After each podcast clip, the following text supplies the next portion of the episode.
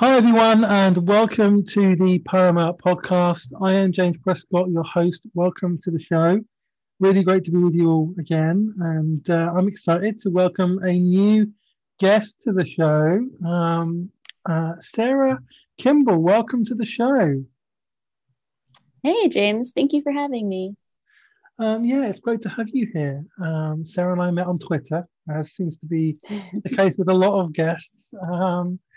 And um, we're gonna we're gonna be um, we're gonna have a very interesting conversation today because um, people who listen to this show really will know that um, I love to talk about movies and TV shows and kind of the philosophical stuff and deconstruction stuff and stuff around grief and trauma and all of those kind of things that we find in those in those movies um, because it relates to what we talk about on this show quite a lot. Um, and um, today we're going to kind of talk. We're going to talk about a, uh, a very famous story, which has been in multiple movies and TV shows, um, um, as well as obviously a very famous book, um, Pride and Prejudice, and yeah. uh, Jane Austen's 1813 um, uh, book, um, and yeah, um, we're going to talk about it in the context of uh, a few things which are related to things of this podcast, um, including um, um mental health, um, autism in particular, um, as well as kind of patriarchal structures of society and kind of escaping toxic systems and, and you know a lot of the things that we cover on the show and probably some other things. So um, and sarah is yeah. uh, has agreed to um, join me in this conversation and it's going to be really really interesting. Um, so uh, yes yeah, sarah what's kind of your first experience of pride and prejudice? What was what's been your experience of this of this story this book this everything that's been Yeah, I um, grew up watching the BBC version. Uh, it's a television series. I'm actually remembering um, it was one of the first DVDs that my parents owned. I remember them purchasing our first DVD player in the early 2000s. And we um, purchased two DVDs initially. We bought Pride and Prejudice and Fiddler on the Roof. and wow. uh, Pride and Prejudice has just been a go to. Um, I don't know why that's so burned into my brain, but um, it's been one of those stories I've returned to over and over. Um, I am probably most familiar with the BBC version, but I also have um, an enjoyment of the uh, I don't remember when the movie came out, but the movie with Keira Knightley and Matthew Macfadyen um, has some stunning visuals and the score is incredible. Um, and I just have a great love for the story overall. Um, I I was that 12 year old girl who wanted to find her Mr. Darcy, and um, I loved the relationships and the romance aspect of it all. And um, I'm really interested to look at the story and its characters, uh, especially Mr. Darcy, from a mental health standpoint. I have multiple neurodiverse people in my life. I have a son with ADHD and a brother with ADHD, and uh, some dear friends who all deal with a mix of PTSD, anxiety, autism, and a few other things. So, yeah, uh, I think it was really interesting to look at the characters from that mental health standpoint, and um, kind of interesting to see what I noticed um, looking yeah. back at that. So, yeah, yeah, I mean, yeah, that's. I was only really, I only really kind of twigged this this dimension to the story recently, and I because I'm I'm autistic and I have ADHD, and you know, it, it, just I think I was just talking about autism a lot on Twitter, and it just occurred to me, um, what if? Uh, uh, I think I was talking about Pride and Prejudice for some reason, and it just kind of came up, and I was like, oh my god, yeah, of course, that makes so much sense. Like, of course, yeah, and yeah, probably means that Jane Austen the men that some of the maybe maybe some of the men that she knew were autistic, and that was her impression of what men were like. You know, it was it just and once you saw it, I couldn't unsee it. It was it was really, um, it was it was like a it just changed the whole story for me. When I watched it again afterwards, it was like a whole different story. Uh, my my mm. first experience of Pride and Prejudice was the book, um, and I missed the TV show because I was at university at the time and we didn't have a TV. We didn't have TV. I, I, I, was too probably too busy to watch TV anyway at the time, and um, I did see the 2005 movie. Um, I absolutely loved it. I still love it. Um, still watch it quite often. Um, mm-hmm. It's it's it's really incredible. Um, and yeah, I mean this whole idea of this whole perspective on mental health, and I think the character to focus on first with that is kind of obvious, really. But Mr. Darcy, um, yeah, Mr. Darcy is especially. The, I mean, I'll talk about it in the context of the movie because a lot of people will probably have seen the movie, um, and yeah, yeah, from a visual perspective, it probably helps to kind of visualize it. Um, um, so, in the movie, there's that scene of the first dance, isn't there? When the when all the, the mm-hmm. sisters go to this this dance, Mr. Darcy is there. he's just standing there, like like he's kind of disconnected from everything. He doesn't like everyone when he arrives, everyone just stops, and then he walks up, stands at the back, and just which is terrifying for someone with social anxiety. That's just that's awful. I know, right? Like, yeah, he was, yeah, and it's it's like almost he doesn't know how to act around people. Um, so he deliberately stands away from them um, because at first it looks like he's just this typical British. Uh, we'll get on this to this topic later, but this typical British upper class guy who just thinks he's above everybody. Stoic, right? Yeah. yeah, and but actually, as you get to know the character, you realize he's not like that at all. So this mm-hmm. kind of distance that he is creating is actually more to do with him. And like you say social anxiety and autism like not knowing how to interact socially not knowing how he comes across right? That that moment when he talks about elizabeth and doesn't realize that she's there and makes that comment about um and doesn't seem to like no awareness come... that someone could be overhearing this. Like he's in a room full of people in a small town that probably know her. So this is probably going to get back to her one way or another. And turns yeah, out she's got, right there. Yeah he's got no awareness of it. And he just he just just says this thing about I can't, he's like she's um barely tolerable. That's what he says. She's barely tolerable she's tolerable and, um, and it doesn't seem to realize what you know how this comes across or that she could hear it or that it would get back to her or any of that it just it's just and um yeah it's just wait again it's one of those things that when you look back it's really obvious like mm-hmm. um what was your kind of take on that and on Darcy? I think that scene that you mentioned is uh, definitely one that stands out to me. And I think about how in that dance, you know, it's it's a country dance. He's used to being in town and with people who are a bit more upper middle class or upper class. And this group, this room that he's in, is full of people who are more like middle class, maybe a few like he's now at the the top of the the social structure in the room and maybe he's not used to that and that might also be why he's so uncomfortable and also why he would be hesitant to like dance with someone besides Mr. Bingley's sisters. I, that's one of the the comments that that he makes.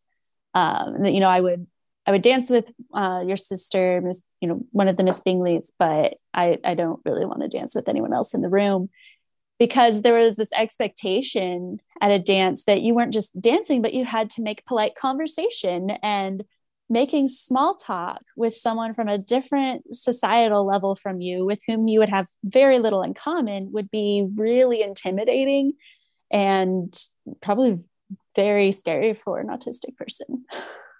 Yeah, and he deliberately doesn't get involved in it. Um, mm-hmm. very deliberately stays away. Yeah. And um and that's really interesting because later on there's another dance and Elizabeth dances with him. Uh, I can't remember who, who is it that asks to dance. I can't remember which one of them asks the other one.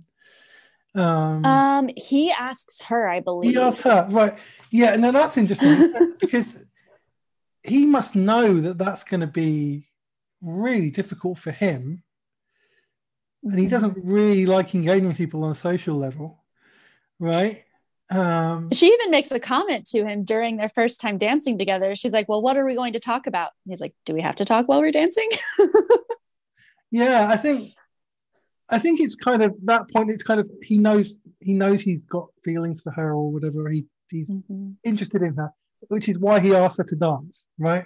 So he's kind of it almost feels like, "Oh, this is what you're meant to do. These are the rules." Of how you're meant to act when you like a woman, right? So I'm just going to do them and see what happens. and, then, and, then, it's like, oh, do I have to talk? I thought I just had to, like, you can see it's almost like he, he he's trying to follow a set of rules, which is what autistic people do. They get rules about how things work yeah. in their head, and they just like, okay, so if I was to do that, then I should do that, and then that will happen.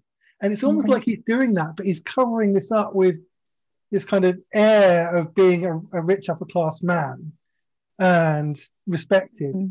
And so comes across like he's completely confident and dignified and everything, but it's not really like that when you look and listen to the conversation. He's not really like that. Mm-hmm. He's actually being quite vulnerable because he's putting himself in a situation he's probably not quite comfortable with because he wants to dance with Elizabeth. Um, mm-hmm. And that's really interesting. The contrast yeah. between those two dances. And I think about the difference in the relationships. You know, the way that the people in Meryton perceive him is that he's proud, he's rude, he's above everyone else. But when Lizzie visits Pemberley and she interacts with the housekeeper and sees him interact with Georgiana, you see this warmth, this connection. Everyone loves him. The tenants, you know, are so appreciative of him. You see this whole other side of him because he's he's in his own place. He's in his element. He's he's master of that house. He has control. He has established relationships, and he's comfortable. And that's where Elizabeth gets to see that side of him that she hasn't seen before. Mm, I was going to mention that scene because you're right. There's a moment where he where she sees, um, and, and again, I'm referring to the scene in the movie that, mm-hmm. um, because it communicates it quite well, that where Elizabeth goes into the room and catches um, Mr. Darcy with um, Georgiana, and she's on the piano, and he's mm-hmm. really kind of just relaxed and smiling, and they're having like they're having fun together, and they're being vulnerable with each other because yeah. brother and sister you know, in their safe place, in their in their house, hidden away from everybody. Um, mm-hmm. And he, that's when you kind of that's the kind of the tell of Mr. Darcy of like, oh, he's not actually this person that everyone makes out he is. That's just masking, which is again an autistic thing. Yeah. Um, and he, that's that's the real Mr. Darcy. um, and, the, and it's what's interesting. is As soon as he sees her, he goes outside to talk to her, and he's the mask is up again, right? He's not. He's, he, you can tell. Like it's. um He's trying to make polite conversation, and it's just, it's not going well. no, and it's yeah, it is fascinating, isn't it? The more you look at it, the more you can see it. Mm-hmm.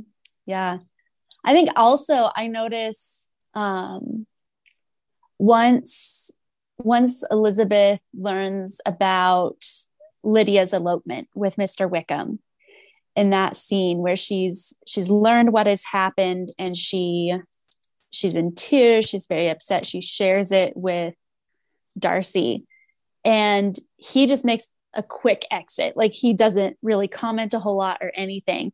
And she's convinced that he's like doesn't want anything to do with her doesn't want anything to do with the scandal nothing when really he just doesn't explain himself he just leaves and immediately gets to work and finding wickham and making him marry lydia Um, but that strikes me as something um, as well.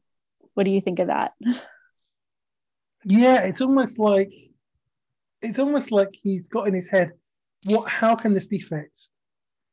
Mm-hmm. Like, what are the what are the steps that I need to follow to make this fixed? And but he doesn't tell that to her or no, to, it to her. That's it. he's just like he's so wrapped up in it himself. He doesn't communicate to her. He just goes off and does it. Um, and um, which again, you're right. It's a very autistic thing. He doesn't think about how he's coming across to anybody else. It's just he's so wrapped up in what he feels he has to do and what he feels needs to be done, mm-hmm. and on like following that task list almost. Um, mm-hmm. that he that he just disappears. Yeah, um, and uh, mm-hmm. and he doesn't he doesn't communicate to Elizabeth very well through a lot of the movie. He doesn't uh, communicate to her at all. um, um, like he doesn't like he doesn't um, he doesn't explain to her why uh, he doesn't like Mr. Wickham or what happened. He's just I mean, he doesn't and he doesn't he doesn't pick up on when um, Elizabeth is kind of defending him and why he's defending him and then try to explain it. He kind of just, it's almost like he assumes that, well, she know, she must know this about him. Uh, or I don't have to explain this to her. Um, yeah. Um, like he doesn't get that he needs to explain it to her at 1st mm-hmm. um, it's only later that he, re- I think that he realizes that he that he has to. Um, and later, when he explains it to her, he writes this many pages long letter. It is in depth. It has every detail. It names names. It has everything in it.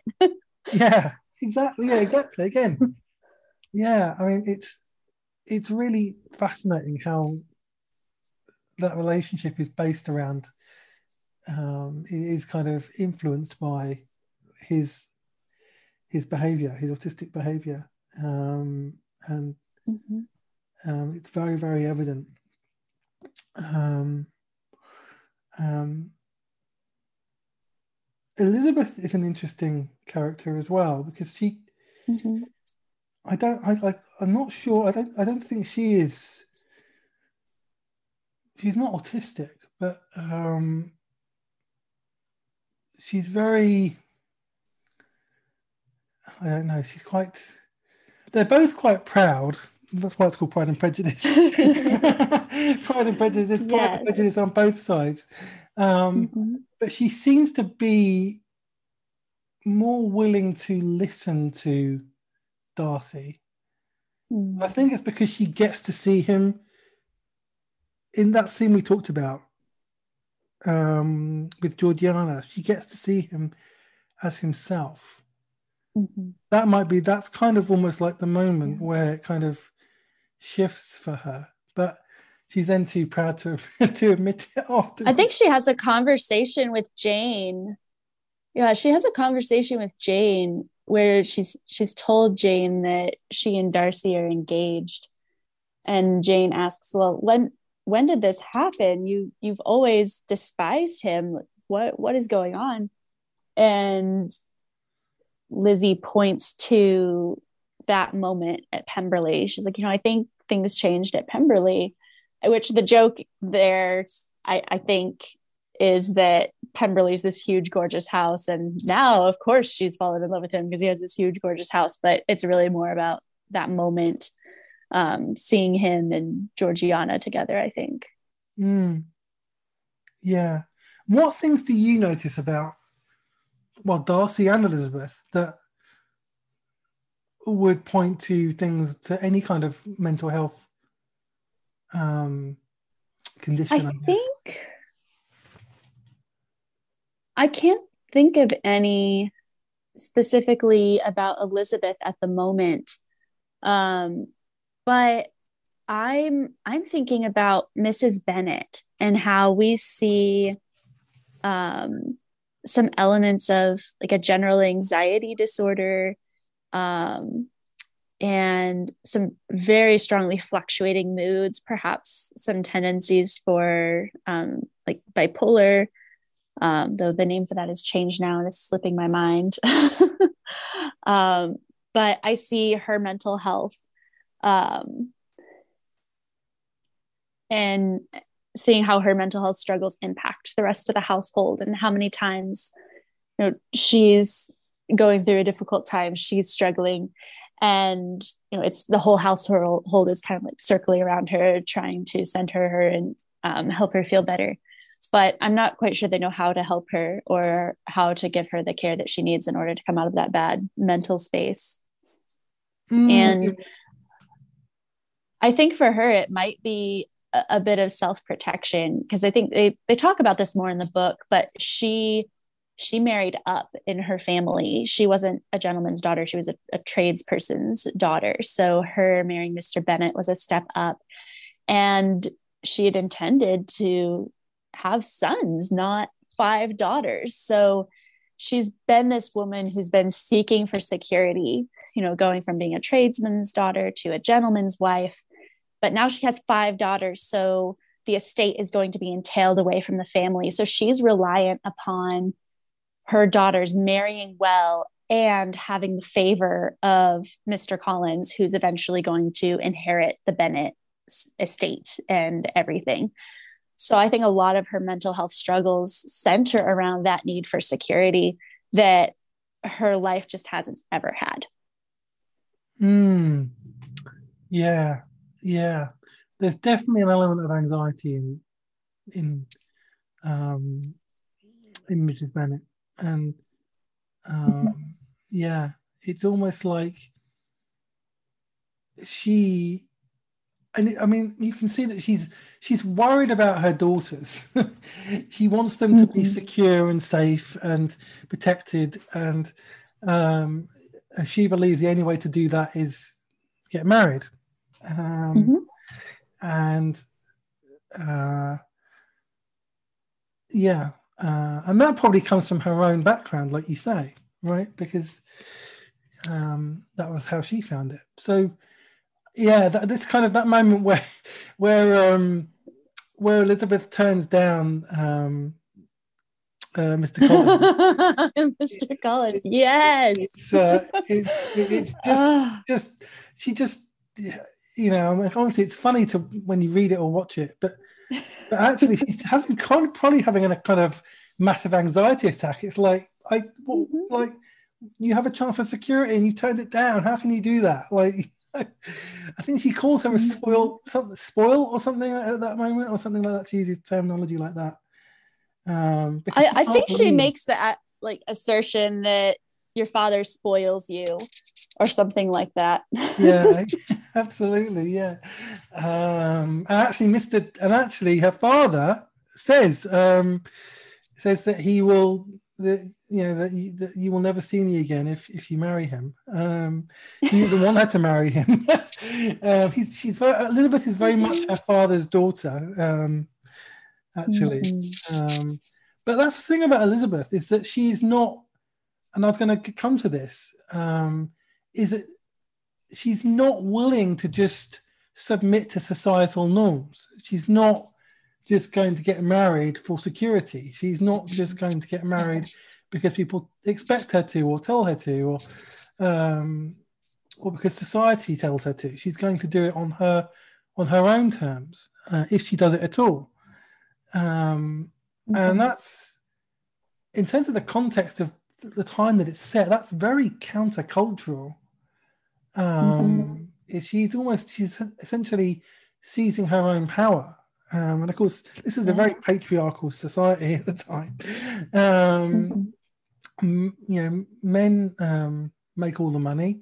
Um, women don't that much independence and that much power, mm-hmm. and um, and to not get married is dangerous for your financial security. So, mm-hmm. um, uh, because I mean, we see we see that we see that um, Mr. Collins eventually married one of one of Elizabeth's friends, and one of the reasons is that I'm, you know, I'm 27, I've got no prospects, I've got no money, uh, mm-hmm. I'm a burden to my parents. You know, it's mm-hmm. kind of mm-hmm. those realities that, um, uh, and Elizabeth is kind of saying, look, I, I don't mind accepting those realities. Um, mm-hmm. I'm I would rather have that than be forced into something that I don't want to do. Um, yeah, quite powerful. And I think Elizabeth's drawing on her own experience in that she's seen how mismatched her own parents were. And even though their marriage had financial and practical security, there wasn't a great deal of affection or even friendship between the two uh, of her parents. And I think Elizabeth wants something different for herself. And that leads her to act differently than than she would have otherwise. And I I'm glad you brought up Charlotte because I think she's a, a great contrast to Lizzie in what motivates her and what she's looking for in a partner.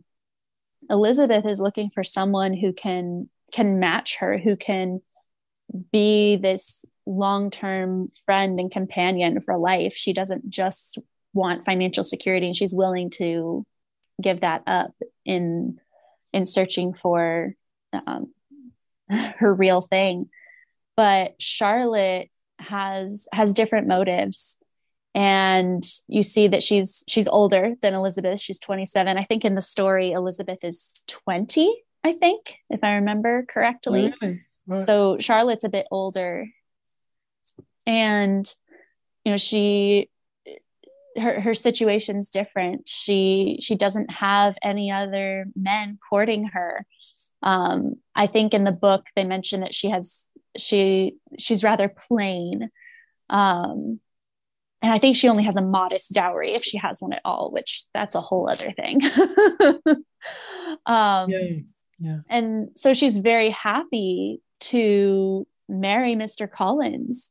And I think about this conversation between her and Elizabeth when Elizabeth goes to visit her after she's been married. And Charlotte is talking about how she has his study set up for him and she encourages him to be out in the garden and she encourages him to go visit Lady Catherine. She basically encourages Mr. Collins to be anywhere but be being with her. and so for her, she has this perfect setup of having the house to herself, having financial security, um, managing the servants and the running of the household. And she just encourages him to get out of the way. And that's her ideal situation. yeah. I mean, it's, it's like when she gets, yeah, it's like when she gets her own household, it's kind of this joy for her that she gets to run a household. Mm-hmm. Uh, and yeah, and there's nothing wrong with that. I mean, she, you know, she's content. You know, um, yeah. I guess it's. I mean, in terms of a metaphor for what some of the things that you know, kind of, you know, your personal journey and deconstruction or whatever you want to call it. Mm. It's one person is choosing certainty and one person is choosing uh, to leave certainty behind and take a risk, as in I won't just fit into the system. I won't just do what the system tells me. Um, I will live outside of that and I will choose my own path, even if that is more risky. Um, and whereas, uh, like you say, Charlotte chooses the path of certainty, which doesn't necessarily isn't necessarily damaging or harmful to her, but no. it's just not. She doesn't. There's no of she's not fully alive. She's just she's content. Mm-hmm. Um, and uh, there and de- there's definitely a contrast between those two characters for sure. Um, and uh, yeah, mm-hmm. fortunately, Elizabeth does find her path, so she doesn't see it at first. Um, she misreads. She kind of misreads Mr. Darcy at first Probably because, and this goes back yeah. to Mr. Darcy again, him being autistic, he doesn't, of course, he didn't, people didn't know what autism was then. It wasn't a, wasn't no. a diagnosis. So it just came across as, you know, kind of being cold and stubborn and rude and, you know, mm-hmm. um, and so she gets that impression. Um, um, uh, yeah, and it's only when she sees behind the veil, like we like we talked about. Um, um, one, one of the things, go ahead. No, go ahead. Go ahead. Go ahead. Go ahead. Uh, so one of the things I wondered about Darcy and uh, the behavior that we see in him, his his autistic behavior, because he's wealthy, gets labeled as being proud, um, you know, perhaps considering himself above others and rude. But what if Darcy hadn't been wealthy? What if he had been poor? What if he had been a farmer or an apprentice? Would he have been labeled differently? Would he have been labeled as awkward or bungling or shy without having the privilege of wealth? Do you, do you think that would Mm-hmm. change people's perception of Yeah, him? it would. I think it would. It would have been a very different, a very different scenario. Um, yeah, um, because he had certain social advantages in terms of his status and his wealth, um, which allowed him to encounter people and form connections without having to be sociable and without having to be Mhm. extroverted or you know and um, and build relationships with people. Um, yeah, and it's really interesting actually because I- I've talked about Iron Man um, and Tony Stark being autistic, and he's Mm. he's like a he's he's rich. He's born into wealth, right? And he he doesn't need to be, have healthy relationships. He doesn't need to build relationships. He can just hide away in his like almost like his cave underneath underneath his mansion and just make stuff and be away Mhm. from the world. And then he goes out into the world and he masks up and just can behave how he likes because he doesn't there's nothing at stake you know he doesn't Yeah. he's not losing he's not risking anything because he's got the financial security and the status and it's um obviously different characters but um but um actually when you see again when you see tony start to be vulnerable he's quite Mhm. quiet as well like when he's on his own or when he's just with those close to him he doesn't talk quite as much you know. Um he's, he's you know when he's vulnerable he's not he's not the confident cocky you know guy that um the guy that makes quips you know all the time. Um and that kind of kind of that that kind of quippy nature that those the kind of jokes and the you know the kind of whatever is the charm is all is, is part of the masking. Um and it's yeah um and again you see a very different tony stark when he's one to one with pepper potts than when he than when he's you know just out there in the world um and yeah it's a kind of because in, in the sense that they're both wealthy autistic people um there's, there's a lot of similarities there um, Yeah. it's really interesting um but no i was going to mention the scene the proposal scene Mm.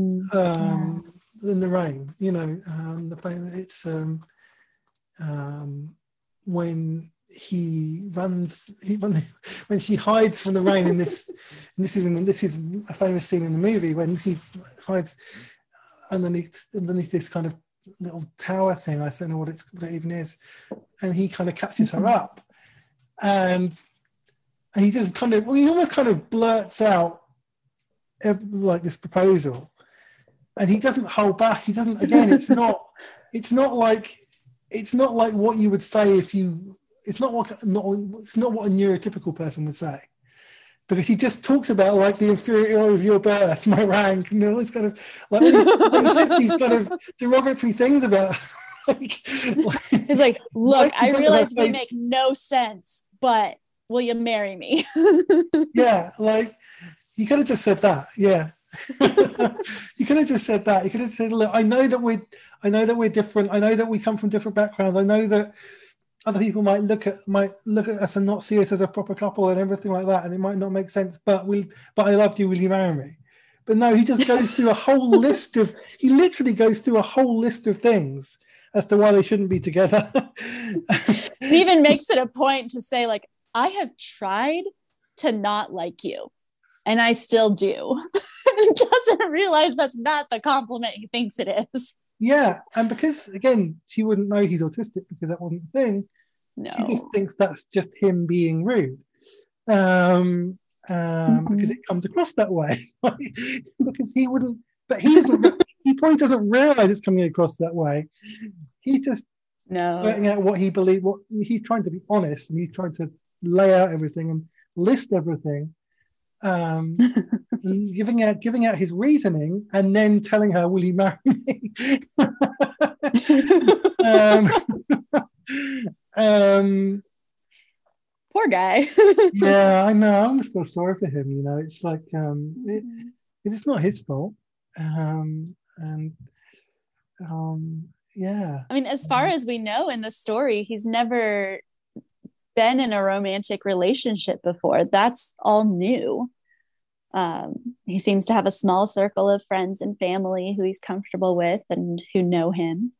But um, yeah, we, as far as we know, he hasn't had any romantic relationships before. And he definitely comes across as a novice in his conversations and his proposals. Absolutely, yeah. Um, and yeah, um, and after that, he is when he writes the letter. Mm-hmm. It's almost like he's trying to, again, but again, like you say, it's a really long letter, and it's like list all these details. Like it's almost like he's trying to explain himself, um, and or like all the things because I don't. I think she doesn't she in her response give a list of reasons why she shouldn't and then in the letter, he kind of literally goes through all of those things that she goes through objections one by one. yeah, I mean, like it, it's just like it's such it's such autistic behavior. Like, so he's literally remembered everything that she has said, and literally written a letter which yeah. has gone through all of those points one by one, and tried to explain explain it all. Like, um oh my god. It's like and i'm just realizing this now that this is an autistic this is an autistic thing too. Um my god it really is kind of so obvious when you start to realize it. Um and and then he tries to make it up to her um uh, and the only way that he he can think of to do so which is to again but again she she tells him that that he ruined his sister's chances. So he's like, okay, I'm going to fix yeah. he goes back and tells Bingley the truth, and um, yeah, I like he he lists his why and all of his reasoning, but then goes about trying to fix all of it and doesn't clue her in on any of that until it's done. And some of it she even finds out through other people. Um, yeah that does seem very very autistic. Like very good intention wonderful like his actions ultimately i think are very honorable. Um oh, but yeah yeah. The you know this this navigating the emotional human side is is new and difficult for him i think. Yeah and it is. It's it's almost honorable to the point of naivety. Of like um, he just wants he just wants her to know that he cares about her. Um, and he wants to do right by her. And he wants and all the things and he wants to make right all the things that he's done to wrong her. Mm-hmm. and that have caused her pain and people that she loves pain. Um, and he kind of does. Um, um, yeah um, and then it's like, yeah, I never wish to be parted from you. like it's not, it's all or nothing, right? mm-hmm. um, yeah. Um, and even in the movie, this is really, this is in the movie, and it's really an autistic thing as well. He, when, when, when Elizabeth goes in and talks to her dad, um, he's like pacing up and down up like outside.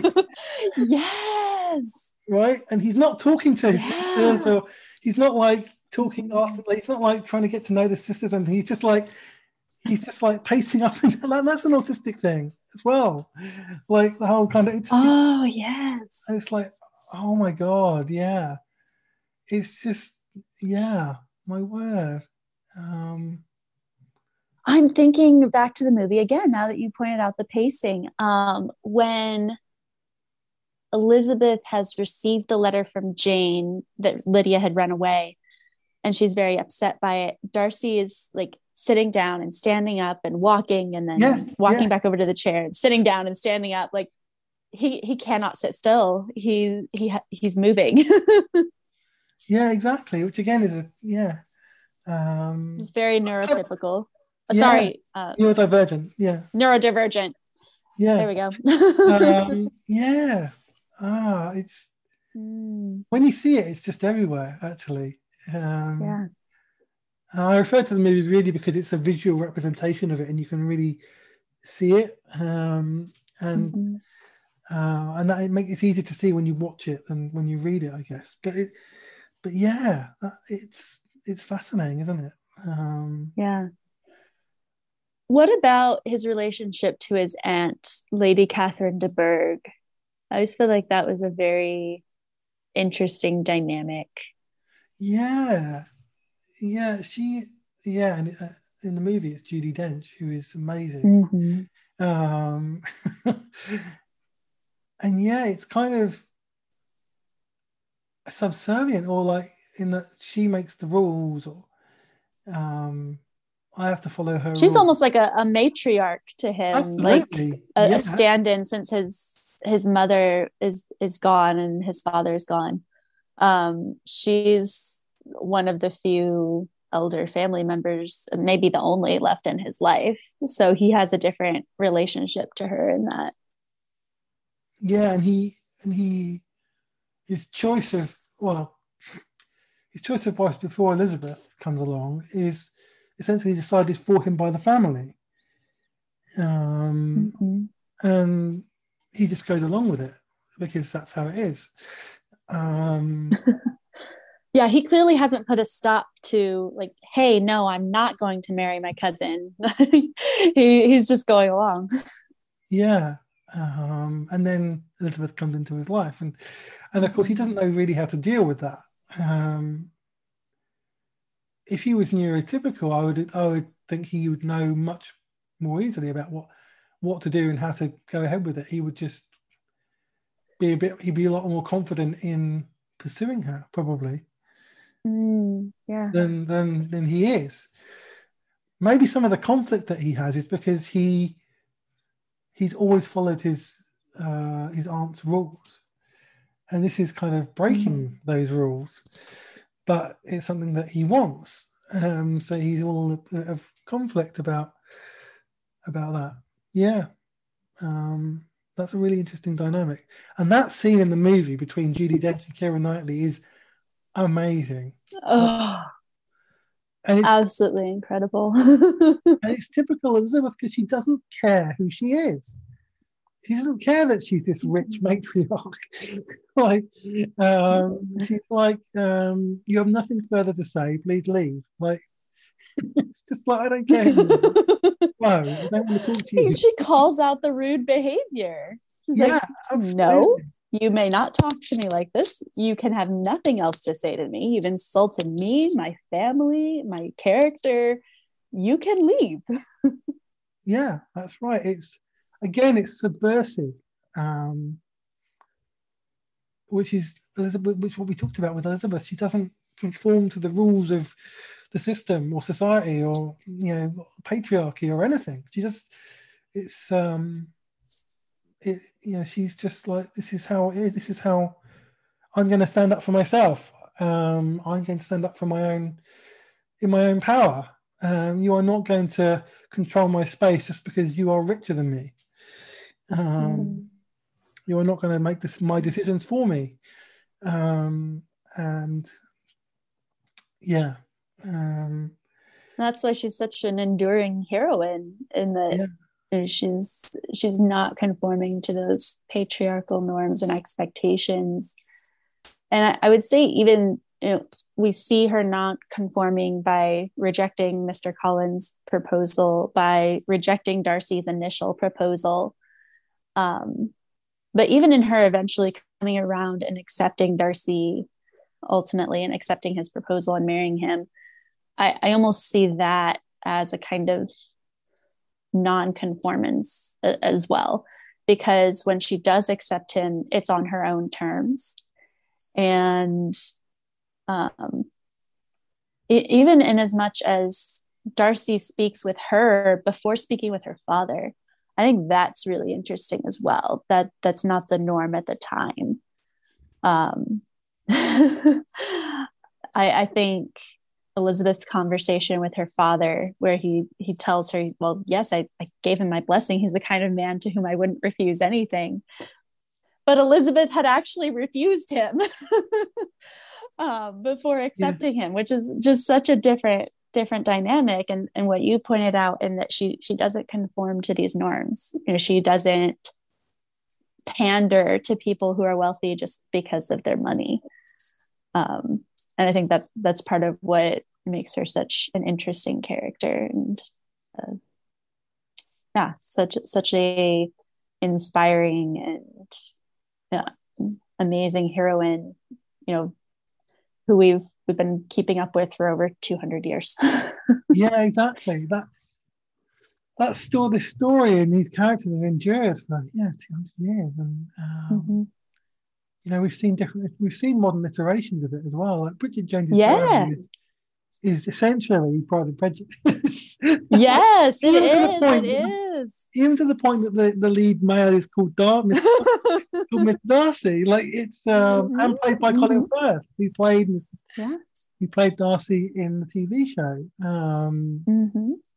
And sometime um, you'll have to go back and watch that TV show and compare it with his performance in Bridget Jones' Diary because that is that is the funniest little crossover. That is that is so interesting. Yeah, I, I am sure that was deliberate as well. I'm sure that was deliberate. um, you know, because when you're playing Darcy, it, and he did it so well in the TV show by all accounts. Mm-hmm. He absolutely nailed it. And and yes.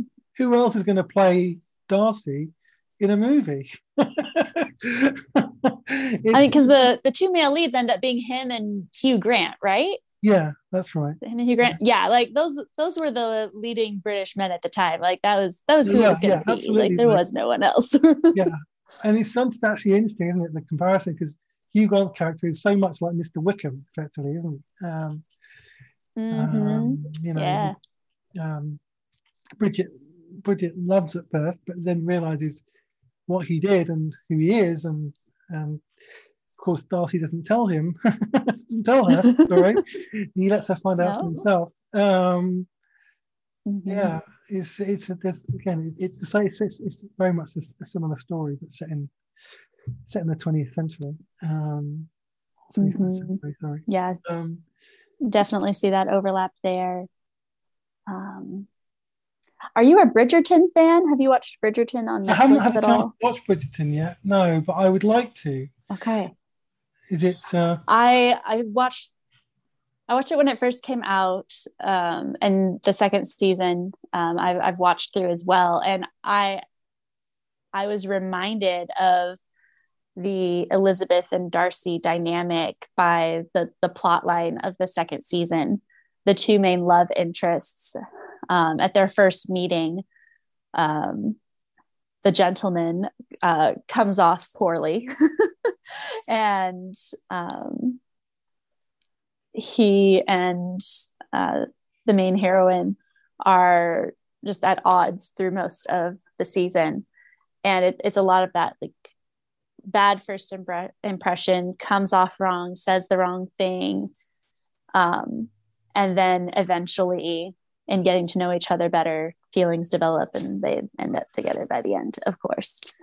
Um. Now, in that one, I don't notice the same neurodivergent behavior in the um, male character, but just that that similar dynamic in the first meeting not going well, not coming across well, and it taking time for the female character to be willing to see him in a different light.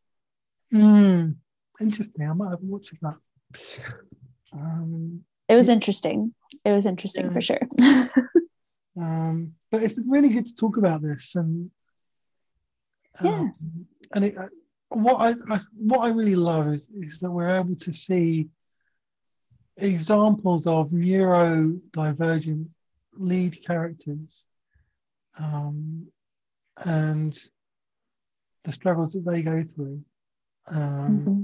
Represented in fiction, um, in books, in movies, in these enduring characters. And it, you know, for somebody who is um, autistic and neurodivergent, it, it's it, it, it's it's a very powerful thing because you you feel like you're not alone.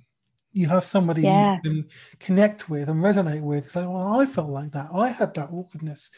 I struggled with communicating or um, with in terms of relationships or you know knowing how to knowing how to talk to women and knowing how to you know um, I when I started yeah. I didn't start dating until I was in my early 30s because I I almost didn't know how to do it right? And I didn't know how to talk to women. I didn't know how to how to build a relationship because I didn't know the rules right um, mm-hmm. I just saw my friends around it and it just happened to them that's how it perceived to me, right? So yeah, so to see a character like Mr. Darcy who who struggled with relationships and doesn't know how to talk to women, doesn't know how to you know how to read um, um, social cues and all of those kind of things, um, and have that be a really principal character in all of fiction is is really powerful. And we need these kind of characters, um, I think, to have as not as role models, but as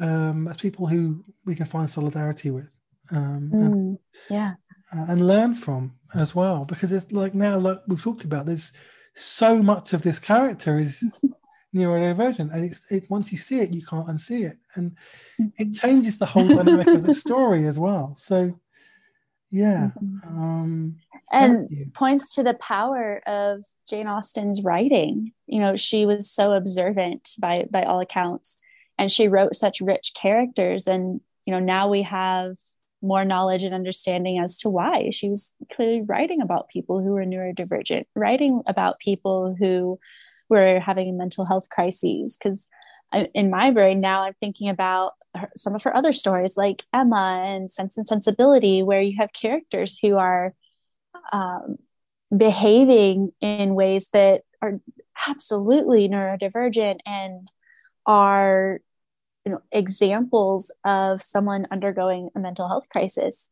And you know they didn't have those labels and that language to use at the time but now we do have that and it's so comforting to be able to point back and say yep this isn't just a fad.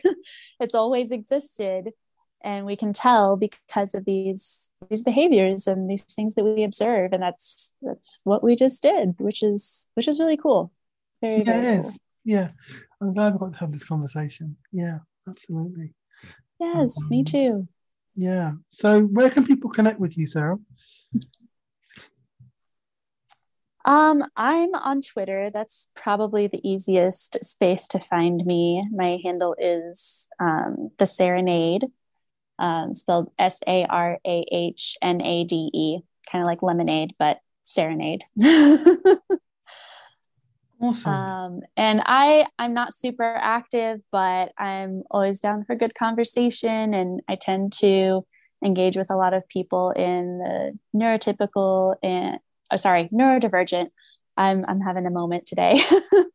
um, but engaging in topics about neurodiversity and mental health, social justice, and a lot of deconstruction spaces too. Um, I know we didn't end up talking about that in this conversation, but uh, I am someone who's undergone that process. So that's something I talk about too. So feel free to find me, follow me. Um, I'm hanging around for now. um, we'll see what what Twitter becomes in the in the days following um, yes. Mr. Musk's acquisition. yes, we're recording on the day after Elon Musk took over Twitter. So mm-hmm. let's see what happens, eh? Um, yeah, from, from what I understand, it's not going to actually happen for a little bit. So I'm, yeah, I'm, I'm, hanging around for now. But yeah, if I go somewhere else, I'll, I'll let people know. Absolutely. Fantastic. Okay. Well, um, thanks for coming on the show. Um, and uh, sure, we'll have you back sometime, maybe to tell your story and talk about deconstruction and things. I think that would be a really good thing to do. But um, yeah. That. That would be fun.